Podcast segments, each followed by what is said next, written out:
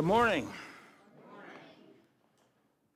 It's a pleasure to be here this morning. I was happy a few weeks ago. Kyle asked me to if I would be interested in preaching today, and I was sure, yeah, well, I'd love to. So I. So, so thank you. It's it, it's good to be here, and uh, you know we're at the time of the year for me personally. It's a great time of the year as a school teacher. Uh, you know, the summer months are, uh, you know, they, I can make them as busy as I want or, or not and uh, do different things. That infuriates my sister. She's, she worked in a factory for, I think, oh, 25 years or so, and there was no summer break. You need to be working too. And so she was, she's always on me about that. I need to be working and getting after it.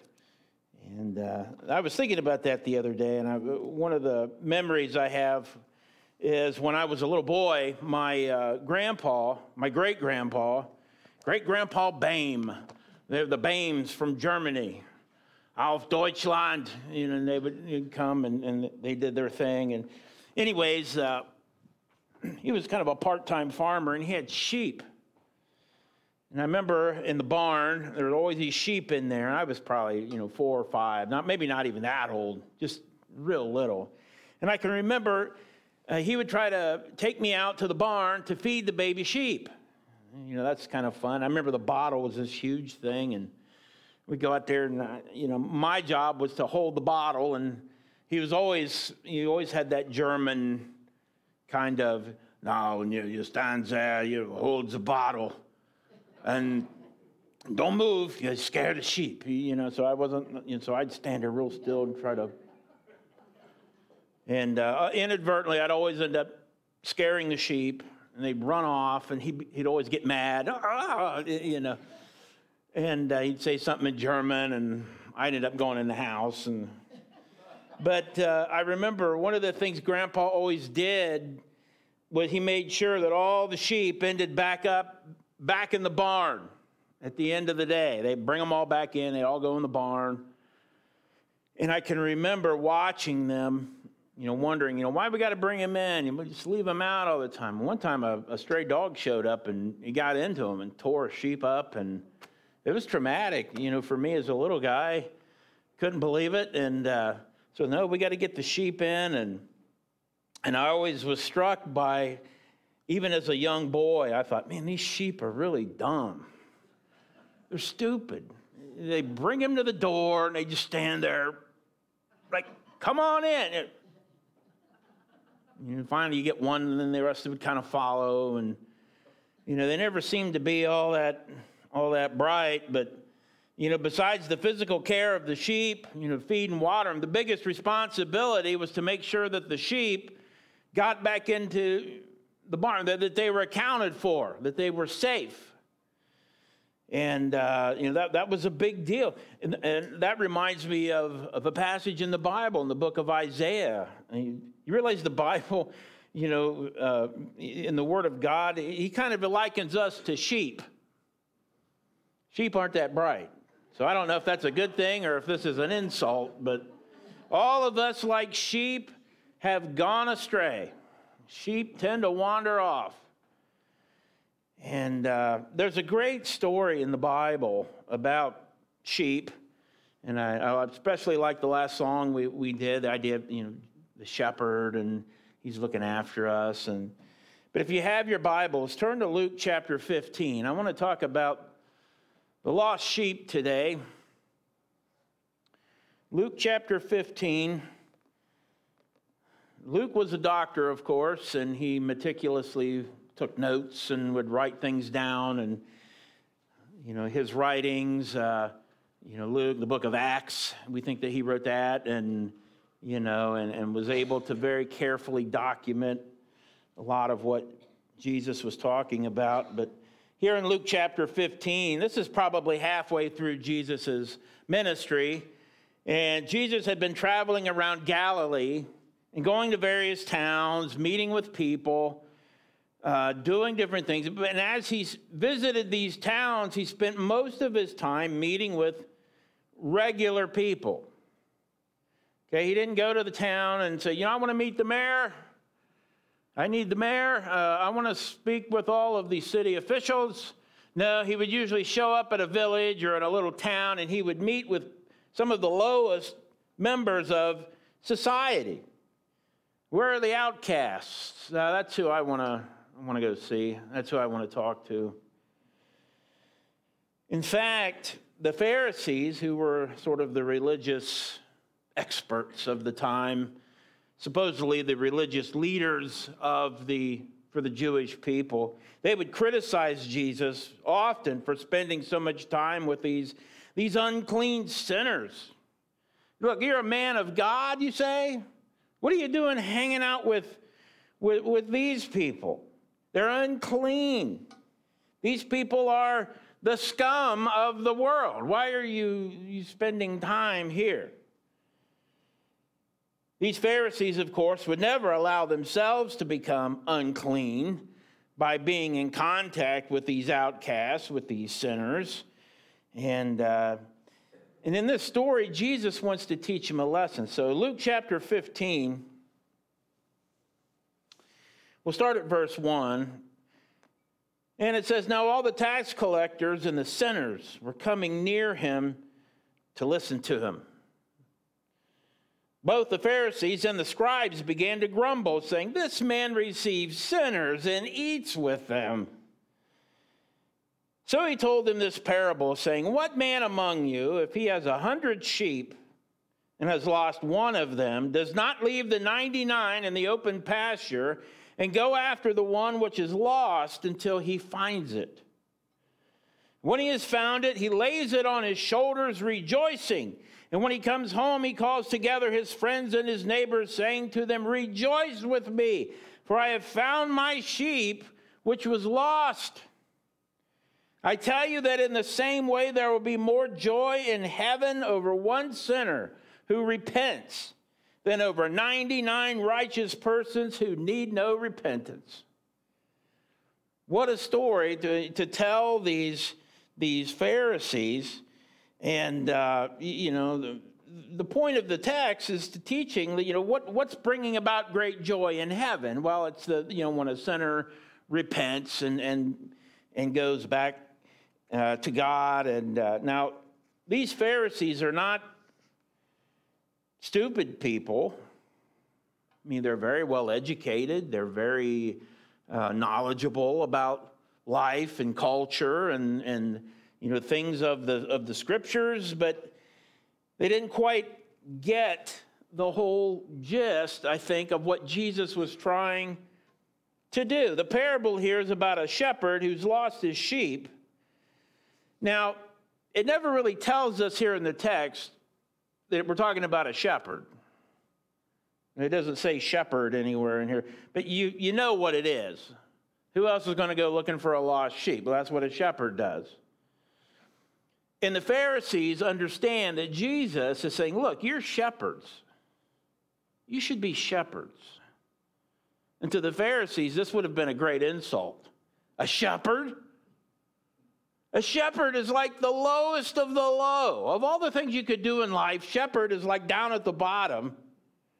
Why would I do that? Now, these people of the time, these are not Bedouin people. They don't travel around and you just chase the sheep and the goats and they wander. And, you know, at the end of the day, they had to bring the sheep back to the village, keep them put up, keep them safe. Uh, a lot of times, everybody in the village would, uh, would bring their sheep out. So a shepherd or two or three would go out. It's not just their sheep, everybody's sheep.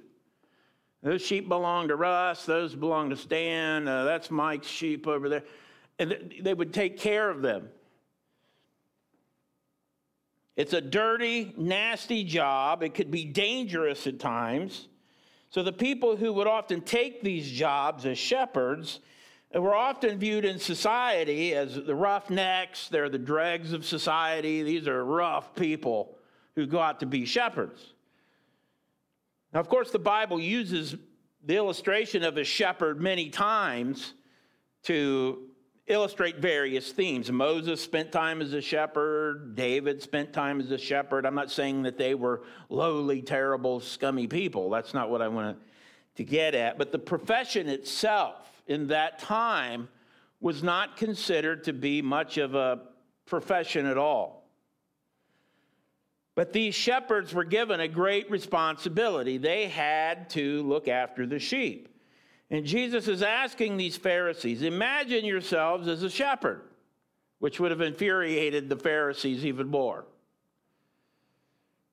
The prime directive of a shepherd, according to this, this little story, the, the number one thing, the number one rule of a shepherd don't lose the sheep. Don't lose the sheep. You might forget to feed them. You might forget to shear them once in a while. Uh, they might fight, uh, you know, but don't lose the sheep. I mean, these belong to everybody. We start losing sheep, the whole village is going to be angry, and we got all kinds of problems. So, keeping the sheep is rule number one. That's not many rules, but that's the big one. Don't lose the sheep. If you lose it, go find it. Alive or dead, it doesn't matter. It's important. I mean, he could be alive if he's dead. If there's just part of him left, bring it back so they can identify it and keep track of the sheep. But this had to be done. Once the sheep was found, the shepherd would actually throw the sheep over his back and his neck. Now, I've seen pictures on YouTube of people carrying sheep, and they try to carry them like a dog or kind of like this, and the, sheep's like, you know, trying to. These guys would actually tackle the sheep, get a hold of him, they'd throw him up over their shoulders so that their feet would, would be hanging here, and they would tie him together, tie the feet together so this thing's swarming around, and you're you're going back. You got the sheep up there, bringing back the lost sheep. And you did it with joy. You brought it back. Look what I found. And everybody, yes, we got the lost sheep. Bring him home. verse 7, Jesus mentions that you know, there'll be more joy in heaven over one sinner who repents than the 99 righteous who need no repentance. We're not really talking about sheep here, we're talking about people. We can have 99 good people, good, righteous people. But if one of them is lost, that's when heaven rejoices, when those sheep are found, when they're brought back, when people are brought back into a relationship with God. Matthew chapter 18, it adds a little more context to the story. And uh, in this, uh, there apparently were some little kids around too. And Jesus kind of brings them into the story a little bit. Uh, we don't have time to go to read that, but through this, he also says, It is not the will of God that any of these little ones perish. In fact, God will rejoice and all heaven with him when they repent. God longs for the lost to be saved. That's what Jesus is teaching here. You Pharisees who look down on these people as scum, as nobodies, you need to understand what the heart of God really is. The heart of God is to save these people. He loves them like a shepherd loves a lost sheep and he'll go out to find them. And when he finds them, he'll put them on his shoulders and bring them back. It's interesting as you look at the text, he does this joyfully. Verse 5 when he has found it, he lays it on his shoulders, rejoicing. Now, that part there, picking up the sheep and putting it on your shoulder, that's when the hard work really begins.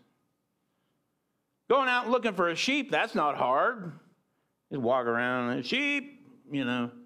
But when you find him and you got to wrestle him down and you got to tie him up and bring him back, that's when the hard work happens. And he does it rejoicing. I love that idea. I love that, that whole uh, theme here of God uh, through his son Jesus Christ uh, of being a great Savior. This is what God does. The Bible repeatedly refers to God as God, my Savior. through his son, Jesus Christ. He wants to seek and to save that which is lost. I'm reading through the Old Testament and I'm reading through uh, Isaiah, I'm reading through Jeremiah, Ezekiel. If you've never read the Bible and you start with there, you're going to get the idea that God is a homicidal maniac. All he wants to do is slaughter people. Chapter after chapter, but I'm going to punish them. They're going to get this, and I'm going to wipe these out, and they're going to get that. And that doesn't sound like somebody who wants to seek and to save the lost. But all throughout history, you see him going to this moment where he will bring forth the great shepherd to do just that. What brings joy to God?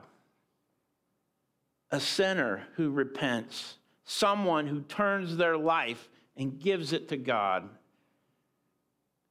There is great rejoicing in heaven. I don't know if you've been paying attention the last few nights. Cincinnati's been inundated with Swifties. You know what a Swifty is? You know what a Swifty is? Girls know what a Swifty is. John, do you know what a Swifty is? Even John knows what a Swifty is. Well, they all down there in Cincinnati, and I've, I've been seeing some clips of it, and old Taylor Swift walks out, and the place just explodes with, yeah, and it just cheering and yelling and screaming and dancing and ah, you know, the whole thing.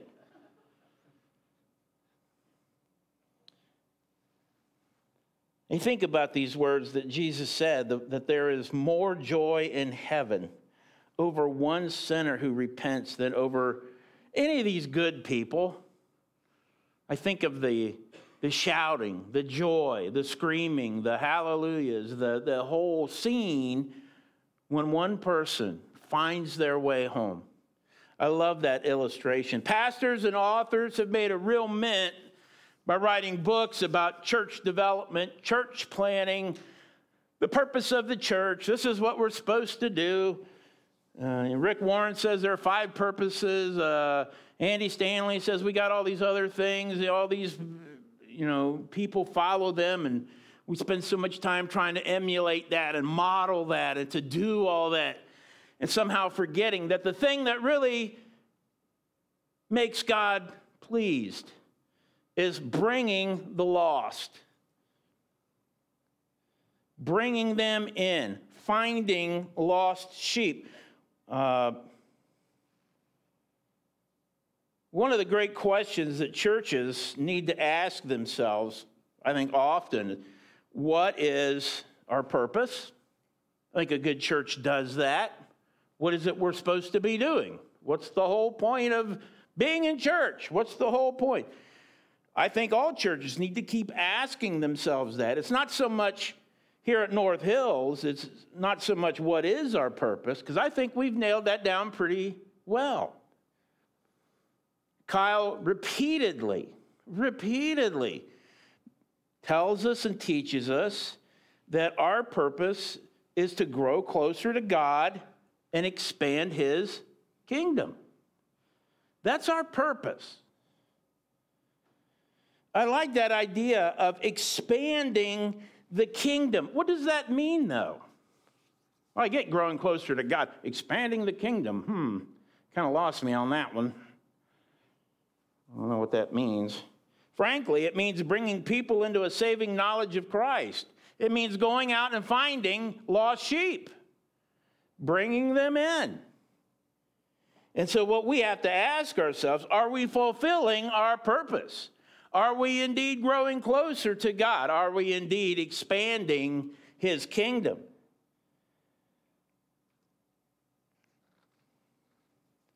You know, Kyle spent a lot of time the last month or so in the book of Romans, chapter 10. That's just in that chapter. I think we've been in Romans for a little what, a year now, it seems like. It just keeps going on and on. But there's so much in there to learn. Romans chapter 10, and I'm going to turn to that because I think it really does capture sort of the how to about finding lost sheep. I don't know if you missed this, but Romans chapter 9, I'm going to start around verse, oh, verse 9. It says that if you confess with your mouth Jesus is Lord and believe in your heart that God raised him from the dead, you will be saved. That's the gospel.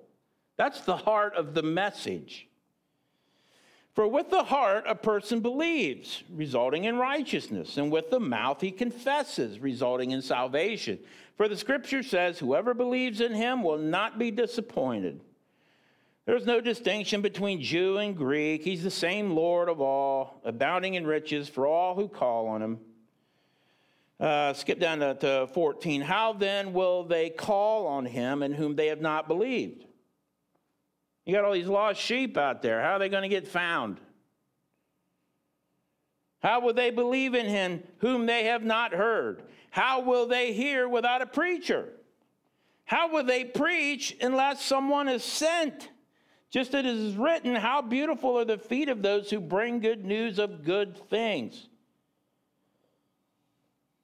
How can we effectively go after the lost and bring them into the flock? You know, I stand up here. Uh, for those of you who don't know me, I, uh, I was actually a pastor here for a couple of years before Kyle was here uh, a, a sort of a lay pastor. I, most of it was preaching, but I would also minister, you know, uh, to families, you know, who needed pastoral ministry, the, those types of things. And uh, I remember at times I, when I preached, I would look out and, you know, there would be faces, just people scattered. Uh, and at times, you know, as I look out today, they're, they're gone, they're missing. To me, they're like ghosts. they were there and now they're gone. And I'm like, where, where did they go? Now, I'm not talking about people who have passed away or, you know, have, have gone through their life and, and, and that, but, or really even people who have gone to another church or have, have moved on or left here well, and, and, and but those who just disappeared, gone, poof. It's like counting the sheep. We're missing some sheep. Where are they? What do, what do we do about that? Um, you know, I think about the 99 sheep, the good sheep. And I think about how much time we spend ministering to those 99 sheep, those righteous, those good sheep. And we should. We have to take care of them. We have to feed them. We have to water them, protect them. That's the role of anybody in, a, in leadership. That's what we do. But what about the lost sheep? You know, I look out at the rows, and there used to be pews out here at one time. I know, I got one on my front porch. I got it from the. Anyways, I look out, and uh, you know, I can still see loved ones, friends, neighbors who have moved on to other flocks or have just decided, I'm not part of the flock.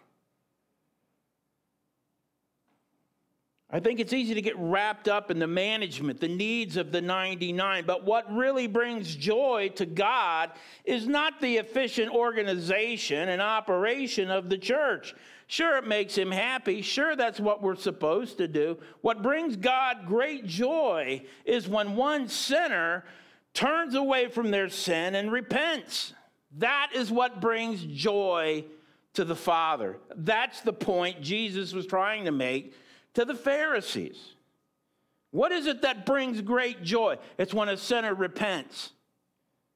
It's when a sheep who is lost, who for whatever reason has got themselves separated from the flock, is found and is brought back. There is great joy in heaven. It's not just God throwing a party, the angels, whatever other heavenly things are there. That is where the great joy happens. You know, God is obviously pleased when we have great worship. I know He's pleased when we're able to pay our bills. He, he's pleased that our kids have fine camps to go to, and, and he's pleased that we have great events that we can share with our community. But what brings him real joy is when we send out shepherds who bring back the lost. That is the purpose and the plan that I believe God has for the church. Now, let's be practical here. This is preacher talk here. You know, I'm supposed to get mighty preachy, make you a little uncomfortable. But let's be practical. I can't go out and hog tie my own neighbors, my own friends. I can't go bang on the door, grab him, tie him up, throw him over my shoulders. We're going to church. and then we're going to have a big party when we get there. That's not going to work. That's not going to go over very well. So, what do we do? How do we effectively go after the lost? How do we bring them back into the flock? The number one thing I believe that a shepherd should do is pray. We can all pray. I sometimes think we have forgotten the power of prayer. We give it lip service. Oh, we're going to pray for this, we're going to do. Prayer is direct communication with God. We use prayer almost as a as, a, as an afterthought. I, I played a lot of baseball when I was a kid. How many of you are into baseball? All of a sudden the Reds are hot and everybody's red hot, man, you know, Cincinnati. Everybody's watching the Reds just tear it up. You know, the batters, when they get up to bat, they often have this pad. They'll, they'll rub their bat on it and put that on there and they'll throw it down. Does Anybody know what that's for? It's called stickum. You know what stickum's for? Yeah, so you don't let go of the bat when you swing it and you know one end of the stands or Sometimes we treat prayer like spiritual stickum. You know, stickum's an optional tool. We don't have to use it. A batter doesn't need it. He can go up there without any stickum on. It's not a big deal. I mean, that's what a batter does. He gives up there and he's supposed to swing. You know, sometimes at church we'll say a little prayer here and there. you know, before I go to bed, Lord, I pray, and I'll say you know a little something. I'll fall asleep, and you know that's what we're supposed to do. Or I could be like my favorite all-time baseball player, who most of you will never know of, Dave Collins. Has anybody ever heard of Dave Collins? We got a few. Dave Collins, every time he would get up to bat, he couldn't play in today's game. He would get up to bat like this. He'd step into the box.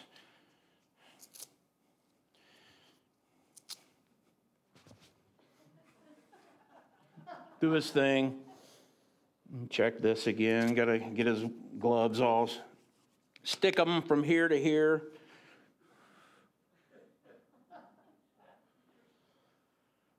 strike. And he step out, and we have to go through the whole thing again. Up, oh, hold on. Here we go. I gotta get, gotta get my gloves right. He would go through the whole thing over and over, and he would be up at bat for 10 minutes, it seemed like. The point is, he would not go to bat unless he was absolutely, positively sure he was prepared. That included this, stickum, every little thing. He didn't just walk up to bat and, okay. We have to be prepared when we're praying for lost sheep. They don't want to come back sometimes. It's not that they just wandered off, some of them got mad and left. How do you bring those back? Or should you? Or what do you do with that? You know, if you want to get, go after a lost sheep, we have to get ready. We got to pray like you've never prayed before. Pray for your kids who don't come to church. Pray for your husbands who don't come to church. Pray for your wives who are not coming to church. Pray for your neighbors. Don't just give God a little wink and a nod. Get on your knees and pray to Him. Spill it out to him. Lord, this is my great, great desire. Another thing you can do maintain contact. I used to coach football. I'd always tell the defenders maintain contact with your player. Don't let him get away from you. Stick to him. If I'm here and he runs there, you go with him. Maintain contact. Bad things happen in football if you lose contact with your player. You're over here and he's running there and touchdown because you weren't where you were supposed to be. Maintain contact. Even though your loved one no longer attends church, maybe they never came to church, maintain contact. Be involved with them still. Don't ignore them. Oh, you don't go to church anymore. You can still have contact with people outside of church. You can still have a relationship with them. Some of you, it's your family. You're stuck together whether you like it or not. Keep that contact. You know, for me personally, I probably went 10 years where my attendance here was maybe once a month, if that. Just wasn't here. Didn't see the need to come, stay home. My wife prayed and prayed and prayed that I would get it right with God and get right with my church. And she prayed and prayed about that. And of course, we stuck it out over the years. There are a lot of times, as in most marriages, we very easily could have said, That's it, pull the plug. But we didn't. Maintain contact.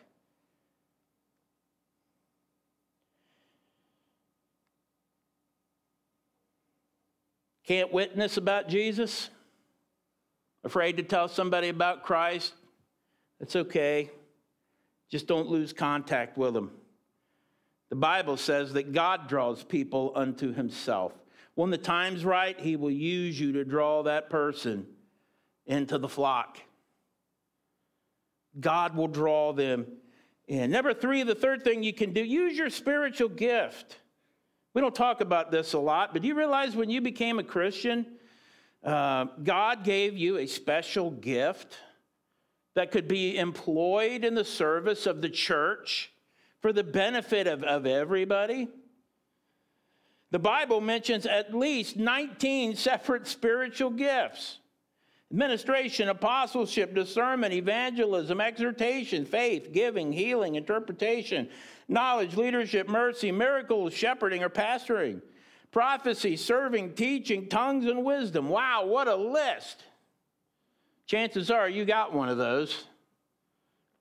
You may not have discovered it, you may not know what it is yet. But when you accept Christ as your Savior, when you're found, God gives you one of those special gifts. And if you use it for the benefit of the church, it allows the church to do its job of finding the lost. You may not be the one directly that goes out and says, you know what, I just want you to know I, I love you and Christ died for you. And maybe that's not you. I know in the, the Navy, when a pilot gets lost, they don't send the entire Navy to go look for him. They have people, specific people. Their job is to go out and find him. But you better believe there are thousands and thousands of other people working just as hard in the background, running surveillance, doing radar, listening for intelligence, doing this, doing that. When a church goes out to find the lost, Churches that are successful, you better believe you got a lot of other people doing the work of the church to enable those, whoever, have that gift to go out and bring the lost back into the fold. I know we're running out of time here. It's a supposed to be a 60 minute game show, but we're, we're running, running over here. Um, you know, what do you do when you've tried all those things? I can't make people come to church if they don't want to. Not even God could save everybody. Jesus couldn't save all 12 disciples. What do we do when we, you know, the lost sheep is loose and we have to let it go? You know, we have to ask ourselves is their exit best for them or for the church. Frankly, sometimes the best thing for everyone is to let them leave.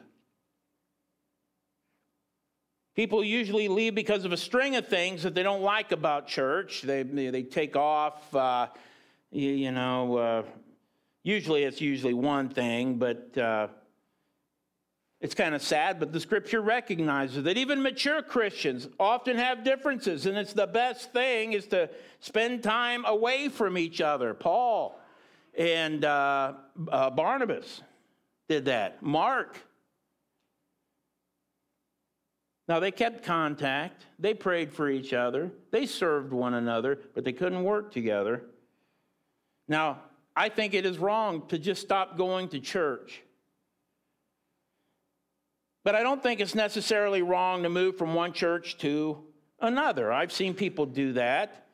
But what gets me and drives me crazy is as I look out and I just see ghosts who have disappeared I don't know where they went. I don't know if they're in a church. I don't know anything.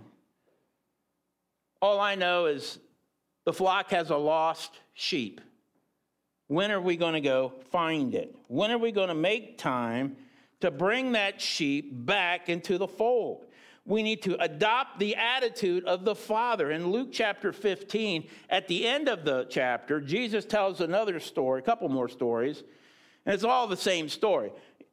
Lost sheep, then he tells a parable about a lost coin, then he tells a parable about a lost son. The prodigal son, you may have heard the story. He thinks he's got it all, he leaves, takes off, leaves the family, and finally he hits rock bottom and he's got to come back with his hat in his hand. What's the attitude of the father? Uh huh. I see. Told you you'd be back. That's not the attitude the Father has. What does the Father do? He has a party, he celebrates. It was a fantastic moment. He's back. You were dead, you were gone, but you're alive now and you're here. We need to maintain that proper attitude. Sometimes people will come back after years being gone. And the way that we treat them when that happens says it all. We need to be like that father. You were gone, but you're back. I love that. I love that, that imagery. You know, there's no joy in heaven when people leave a church. God does not rejoice when sheep wander from the flock. And my desire today for all of us to simply ask ourselves Do I know any lost sheep? Why have I done nothing to bring them home? Am I drawing them back to the fold, or am I the one that's driving the sheep out of here? We need to align ourselves with the heart of God. Matthew chapter 9, there's a story. Jesus was looking at Jerusalem and he, he starts to cry. He's upset. He says he's moved with compassion. I look at the great city of Jerusalem. Look what's happened to them. They're like sheep without a shepherd. They're lost. They don't know what they're doing. There's no one to come and rescue them, no one to pick them up and carry them back on their back. You know, when we were saved, Jesus took us and threw us on his back to bring us home. Christ seeks the lost. He finds them, he restores them by doing all of the hard work of carrying them back home. He died on a cross so that we could be forgiven. That's hard work. But when the work is done, he celebrates. Luke 19, verse 10 says, God, through Jesus Christ, is the great shepherd who has come to save the lost. His job is to seek and to save. You know, friends, time's running out. As I get older, I, I looked in the mirror the other day and, oh my gosh, I'm 54 years old. What happened? I had my first granddaughter. They call me grandpa now. You know, it really is true. The days are very long, but the years are, man, are they short. We've only been given so much time to serve God as a member of His, his church. Let's not waste it focusing all of our attention on the 99. But let each of us, at least once, go and find that lost sheep, bring them home, and then we'll all rejoice. Let's pray. Heavenly Father, thank you for this day and the, the opportunity to to speak today. I, I always get so nervous and worry about things, but God, I know that you're with us and that you love each and every one of us and that you love those who are not here, and we pray for them, Lord. I pray that we all would go and, like you, have a heart for the lost. And we're thankful for you, Jesus, that you, uh, the, the shepherd, who laid down his life to save us, just a dumb sheep, and that you would restore us and bring us home to celebrate that. God, what a privilege. Father, we love you today. It's in the name of Jesus we thank you. Amen.